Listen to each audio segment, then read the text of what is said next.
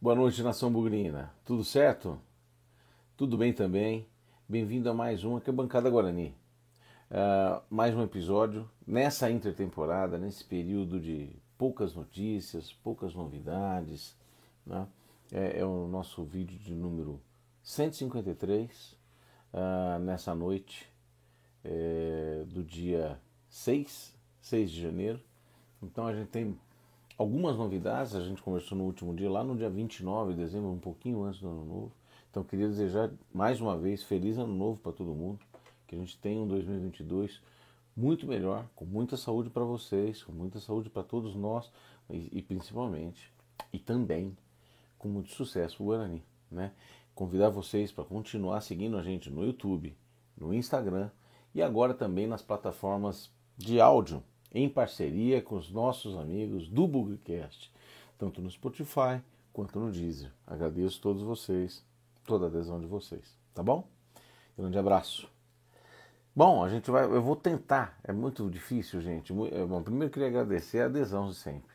E mais muita gente comentando, falou, pô, já estamos com saudade dos comentários, dos programas, das discussões.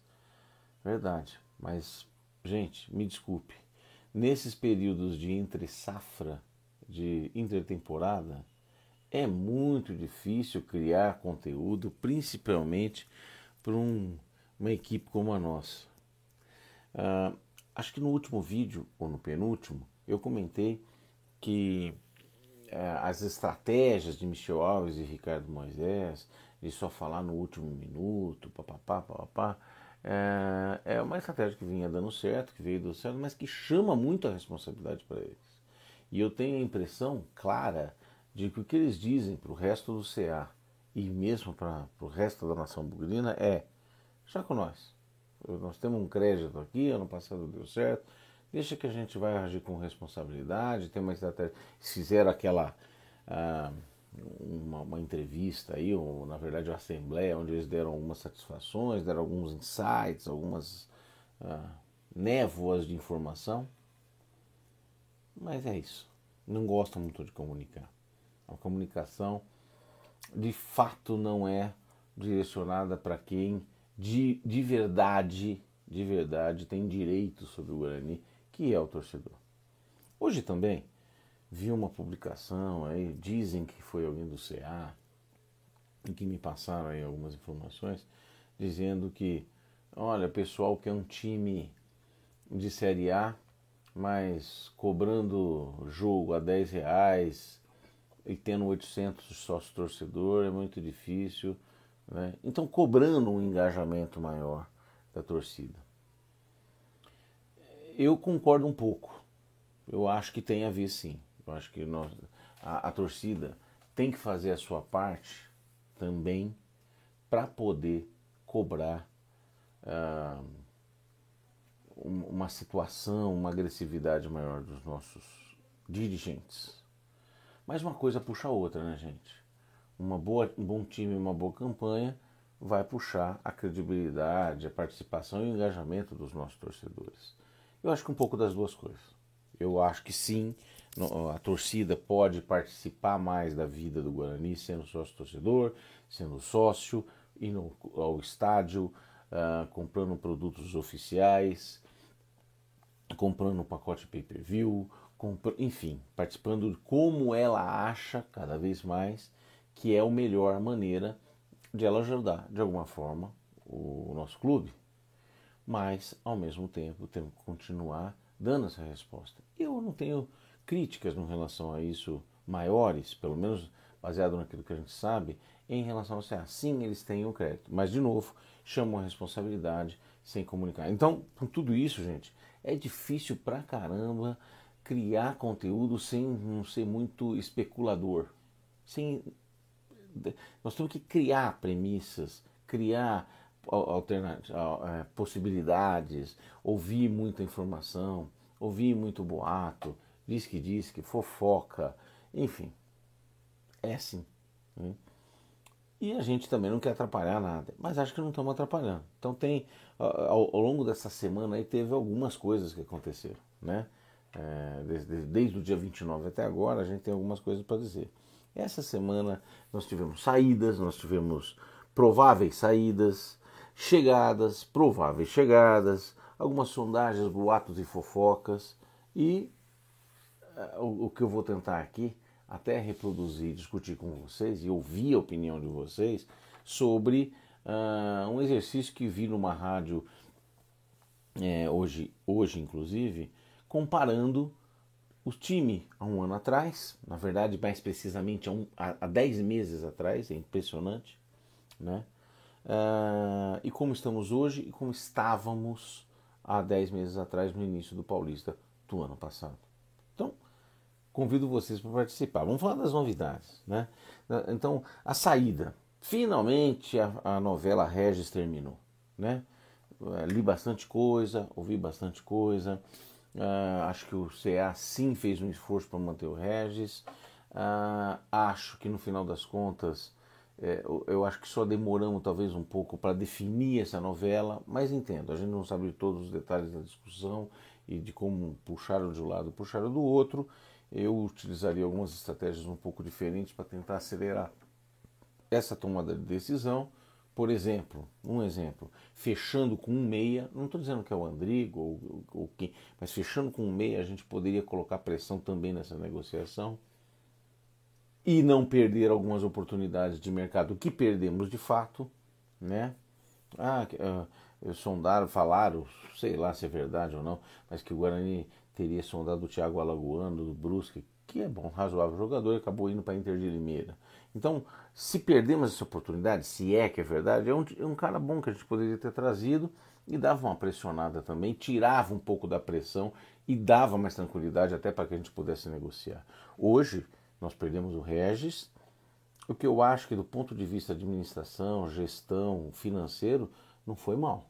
Porque a gente já tinha feito oferta até de três dígitos para o cara, contrato de dois anos, a gente já estava entrando num terreno que é um pouco perigoso né? e que eu apoio, mas que tem um seu certo risco associado com relação ao Regis. Não deu certo, ok, mas agora ficamos sem nada. Porque sem nada no que diz respeito a um meia. Né? Não temos meia. O único meia de ofício que nós temos dentro do, do elenco é uh, o Caio Henrique, que eu nem conheço tão bem assim o futebol dele, mas por melhor que ele seja, ele não, de fato ele não é titular absoluto nem no sub-20. Ah, amanhã vai entrar, ok, mas não é uma unanimidade. Não, não, jogou ainda praticamente pelo time titular, pelo time oficial. Então é, é um menino, uma aposta, né? Enfim, Regis já foi embora. Outras possíveis ou prováveis saídas. Andrigo, também com o pé bastante fora do Guarani, segundo dizem, né? com propostas do exterior e tudo mais e o próprio Bidu. Né? O Bidu eh, criou a grande polêmica dos últimos dias, porque todo o time se apresentou e ele não. Ah, ele está no Rio tirando fotinho, porque não é isso. Acho que ele está negociando com o Fluminense, o Vasco, o Botafogo. Não sei. Não sabemos. Tem proposta firme do Fortaleza? Não, sim. Então, o fato é o seguinte, na minha opinião, a gente não sabe os detalhes, então pode ser que a diretoria tenha um acordo para ele, que ele quis descansar uns dias a mais, o que eu não acho certo.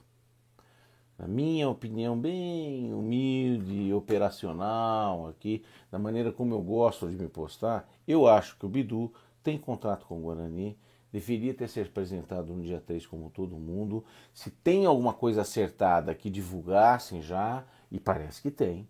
Porque caso contrário, caso não tenha, faltou profissionalismo aí. Porque ele está impactando na preparação, inclusive, para o Paulista, que começa daqui 27 menos, sei, 21 dias, três semanas. Então ele deveria estar lá, treinando com os outros, mostrando que está na equipe, papapá. Nesse meio tempo, pintou uma negociação, fechou uma negociação, ele sai, vai embora. Ok? Não pintou, ele está se preparando junto com todo mundo. É, né, essa é a minha modestíssima opinião. Tem contato com o Guarani, até onde eu sei, ninguém pagou nada ainda para ele poder sair. Se pagar, ok? Pode ficar no Rio de Janeiro, tomando o que quiser, saindo, passeando, fe... tendo férias. Não sei. Caso contrário, deveria estar aqui. Essa é a minha opinião. Humilde, mas é a minha opinião. Vamos lá. Ah, chegadas. Finalmente, nós eh, uma confirmação no início da semana do Kozlinski, goleiro que veio do Atlético Goianiense. É verdade, era o reserva do Fernando Miguel, mas eu acho sim que foi uma boa contratação. Então, parabéns a, a, ao Michel Alves e ao CE que definiram essa contratação do Kozlinski, que acho sim que é um goleiro melhor do que todos que estão aí nosso, é, que tem um histórico bom, tanto no Havaí quanto no Atlético Goianiense. Acho que vem para colocar a camisa 1, sem dúvida, estamos bem servidos. Acho que acertamos. Ah, depois não deu certo, tomou cinco frangos. Bom, isso é outra coisa que nós vamos ver depois. Mas hoje eu apoio a decisão tomada e foi uma, um, é, um, é um bom, na minha opinião, talvez a melhor contratação que nós fizemos até agora.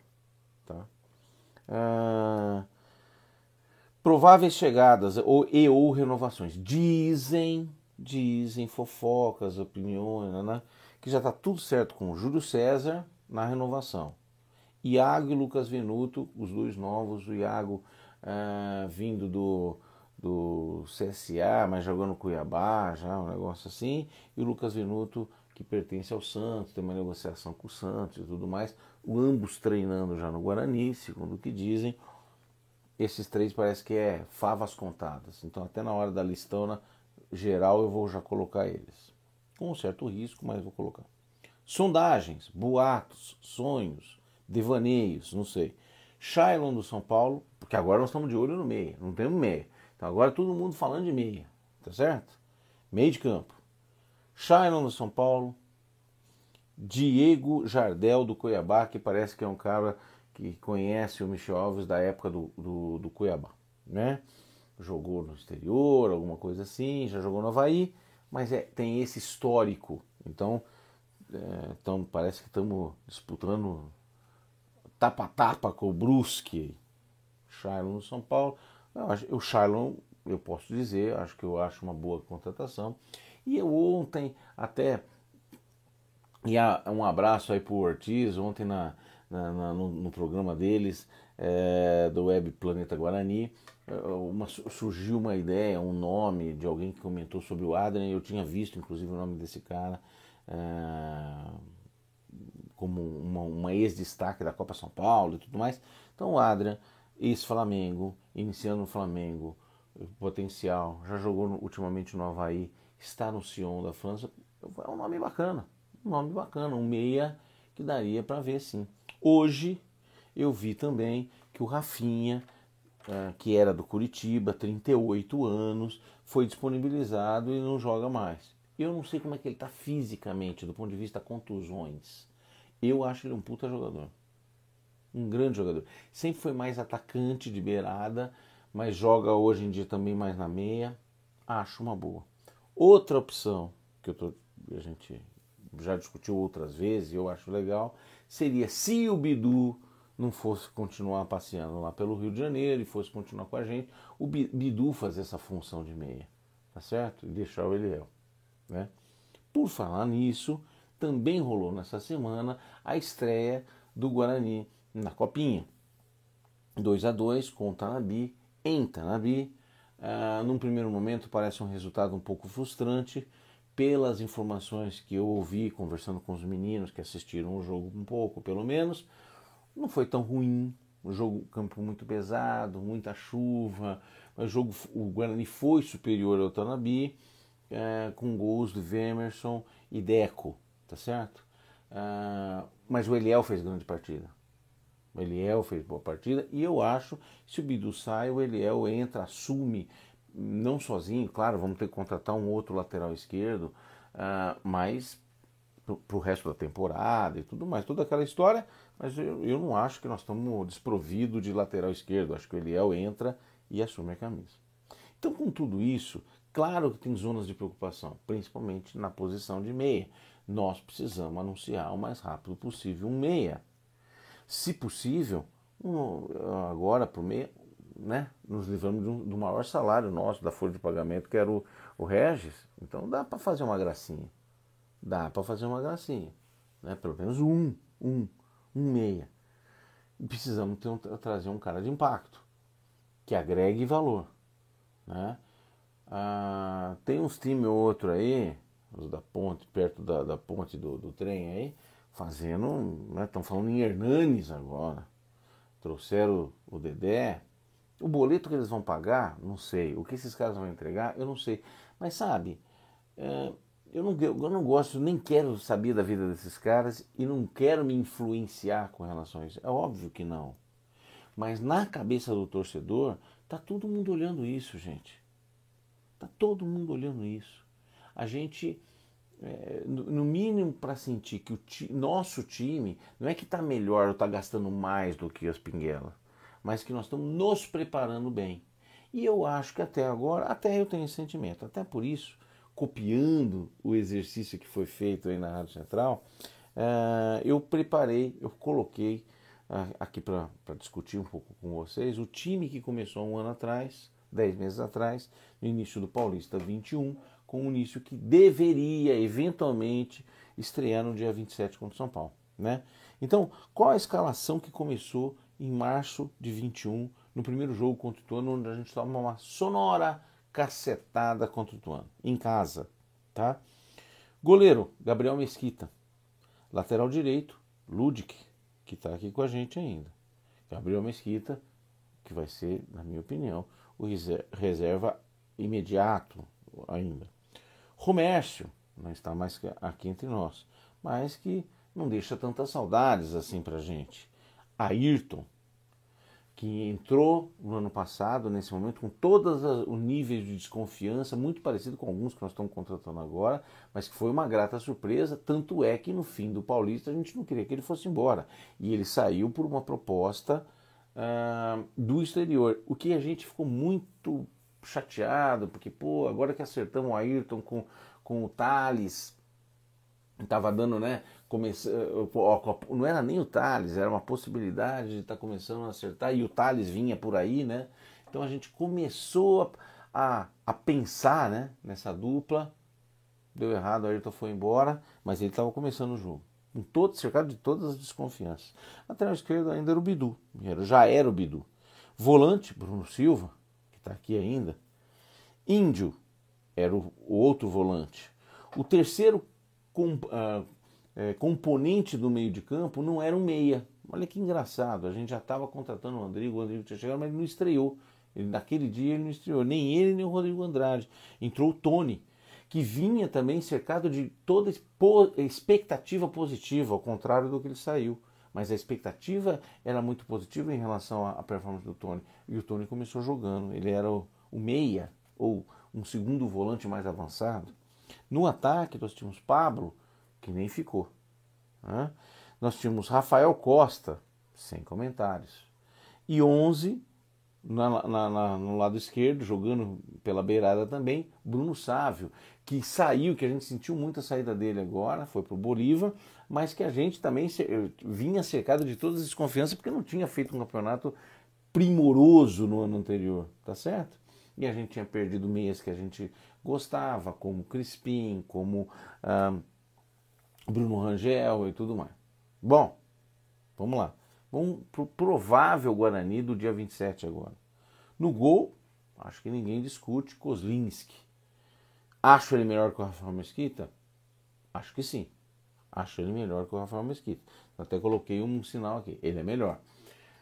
Eu espero que. Eu não tenho dúvida que ele deve jogar. Mas, para quem já teve o case Cavicchioli aqui no Guarani, eu aqui eu acho, para ser muito sincero, quando o Cavicchioli chegou ao Guarani, talvez fosse menos evidente que ele deveria ser o titular do que hoje é evidente que o Kozlinski tem que ser titular.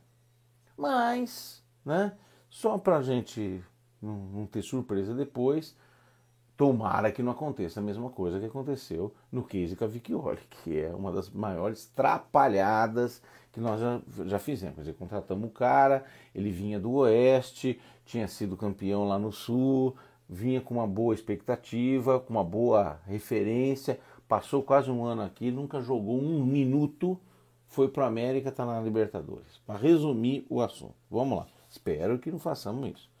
Dois, Diogo Matheus, lateral direito.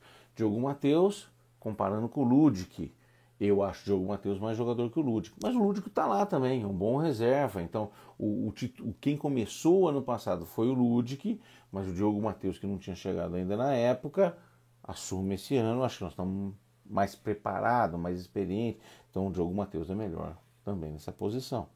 Ronaldo Alves contra Romércio, não tenho dúvida. Não tenho dúvida. Ronaldo Alves mantido é uma realidade para nós. Claro, estou tirando a fotografia do último dia do Campeonato Brasileiro do ano passado. Então, se ele manter o mesmo nível de performance, é, tá aí. É, é, o cara que vai ficar titular no primeiro, vai começar como titular no primeiro momento. Quem joga do lado dele? Derlan. Eu aqui eu pus um risquinho de igual, de equilíbrio comparado com o Ayrton. Eu sei que o Derlan é melhor que o Ayrton, não sei dizer. Mas num primeiro momento, tem boas. Eu ouvi gente falando bem, eu ouvi gente falando mal. Eu ouvi mais gente falando bem do que gente falando mal. É é, essa é a minha opinião.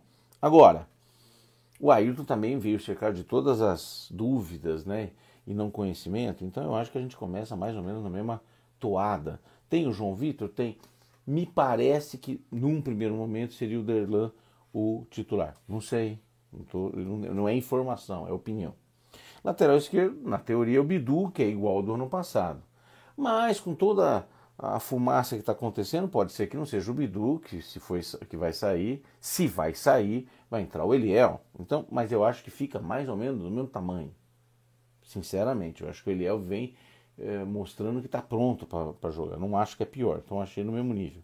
Bruno Silva, Bruno Silva, o primeiro volante, na teoria, não muda. A não ser que alguns dos que chegaram agora vai ser tão melhor do que o Bruno Silva que vai jogar no lugar dele. Não acho grande coisa, difícil, mas acho muito difícil o Daniel Paulista tirar o Bruno Silva. Tá? Então vai, vai ser o mesmo. Aí os dois outros componentes, uma incógnita. Vou colocar dois caras aqui para a gente poder é, é, comparar, mas eu não tenho a mínima ideia de quem que seria o cara mais indicado. Então eu estou colocando o Madison e como meia nós não temos. Então eu estou colocando o Persson e por coincidência também conhece, começamos com o Tony ano passado. Então eu coloquei o Madison como um pouquinho melhor em termos daquele momento do que o Índio. Então o Madison ele é um primeiro volante também, mas que vem cercado com uma uma credencial bastante boa, uma referência bastante boa, um cara mordedor bom de, de marcar e nem tanto de criar. Mas então nós teríamos dois caras, Índio e Madison, dois volantão na frente da defesa.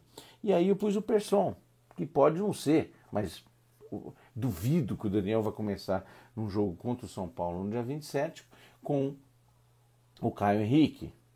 Ou, a não ser que a gente tenha um outro meia, espero e eu acho eu que vamos ter um outro meia até o dia 27.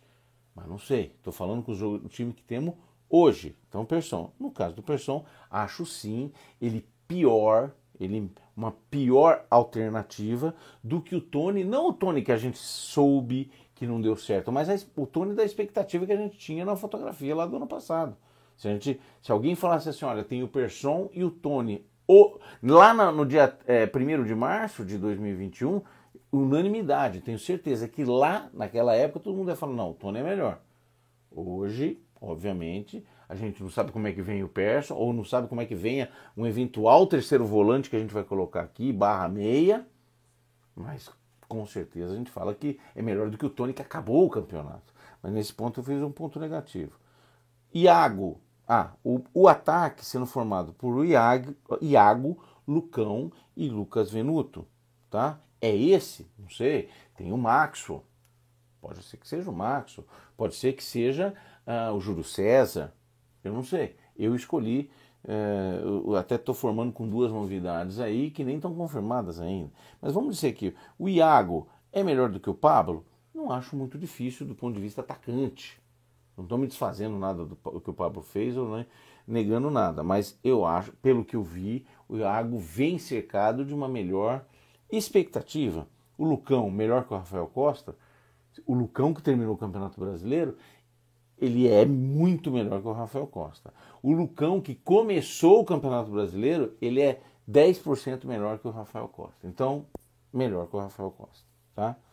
O Lucas Venuto pelo que eu vi, expectativa e tudo mais, eu tô pondo ele pior do que o Bruno Sávio, porque aí também sendo um pouco justo, a gente também estava com dúvidas em relação ao Bruno Sávio há 10 meses atrás. Mas o Bruno Sávio a gente viu depois que tinha mais a entregar. Então, comparando o que a gente, a fotografia que eu tenho hoje com a fotografia que eu tenho, tive há 10 meses atrás, é essa comparação que eu tenho. Além do técnico, que hoje nós temos Daniel Paulista, há 10 meses atrás a gente tinha o Alan Al.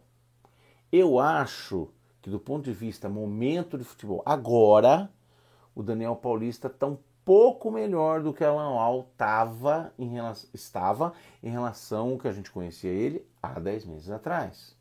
Né? Uh, o Daniel Paulista já está aqui há, sei lá, 8, 9 meses aproximadamente conhece o clube, conhece boa parte da equipe, é, demonstrou que tem razoável capacidade, sim, cometeu alguns erros, mas em comparação com o que nós vimos, amostramos na Laal, ele é melhor. Então, com tudo isso, das 12 peças que nós estamos comparando, nós temos uma, duas, três, quatro, cinco, seis, sete das 12 são melhores. Uma, duas, três, das 12 são equivalentes. Então nós estamos falando que 10 das 12 peças são pelo menos empatado ou melhor. Tá certo? Duas posições é uma comparação muito besta. É apenas um exercício que eu estou confrontando com você. Só para mostrar o seguinte: nós não estamos pior do que um ano atrás. Não estamos pior. A situação é pontos que preocupam o meia. Nós precisamos apresentar um meia atacante e tem outras peças que, por exemplo, se a gente for perder o Beidu, vai ter que contratar um lateral esquerdo, não tenha dúvida nenhuma. Aí tem o Eliel. Não é um desastre, não é uma emergência absoluta. Acho que nós precisamos de outras peças. Meia, nós precisamos de dois. Atacantes de beirada, nós já temos, se tudo isso for confirmado, nós já temos, acho que uma quantidade razoável. Tem que ver se de qualidade. Precisamos de mais um centroavante? Provavelmente. Para a Série B e Campeonato Copa do Brasil, nós precisamos talvez até de um elenco um pouco mais recheado barra qualificado, um zagueiro eventualmente, mas no gol acho que nós acertamos. Nós temos cinco goleiros, né? Que são Kozlinski, Gabriel Mesquita, Rafael Martins, Arthur Gazi, Lucas Cardoso, Thiago Galice. Seis! Sendo que um, teoricamente, vem para ser titular. Então no gol não tem mais nada para fazer. Lateral direita, eu estou satisfeito. Lateral esquerda, se o Bidu não sair, então pronto. Se o Bidu sair, precisamos contratar um lateral esquerdo. Na zaga, a priori, na teoria, nós temos três caras que não são meninos: Derlan, João Vitor e Ronaldo Alves, e os meninos que vêm da base, Titi e Bianconi. Para começar o Paulista, acho que dá sim. Para o brasileiro, talvez precisamos de mais um. Volantes. Primeirão volante nós temos Bruno Silva, Madison, Índio, tem três, pelo menos. Silas, não conheço. Tem o Pedro Corse. Então, volantes nós temos. Meia, não temos nenhum. Só o Caio Henrique da base. Precisamos de dois. Atacante, beirada tem bastante. Maxwell, Iago, Lucas, é, Lucas Venuto, uh, quem mais? Júlio César, Alan Leite, Matheus Souza, Renanzinho. Então tem muita beirada. Tem bastante beirada. Centroavante, ao contrário do ano passado que a gente estava meio quase na hora H, a gente ainda não tinha o Davó, Paraná, Paraná. Temos o Rafael Costa, que está com contrato aí, mas duvido que vai jogar, e o Lucão. Né? Então nós já estamos mais estruturados. Precisamos de novo de dois meias. Dois meias. Um de nível mais reluzente e um tipo Regis e Andrigo. É isso que a gente está buscando. Não é fácil. Não é fácil. Os nomes que a gente falou antes são bons nomes. Vamos ver, né, gente? Então, gente, eu agradeço muito a participação de vocês. Quero que vocês comentem aí as opiniões. Vamos continuar tentando criar conteúdo de agora, nas próximas três semanas, de, com a escassez de informação que a gente tem, escassez de comunicação que vem do nosso clube e espero que vocês gostem, espero que vocês continuem opinando e de mais uma vez, siga a gente no YouTube, Instagram, nas plataformas de áudio, uh, Spotify e Deezer, em parceria com o Bugcast. Um abraço para vocês, até a próxima. Tchau, tchau.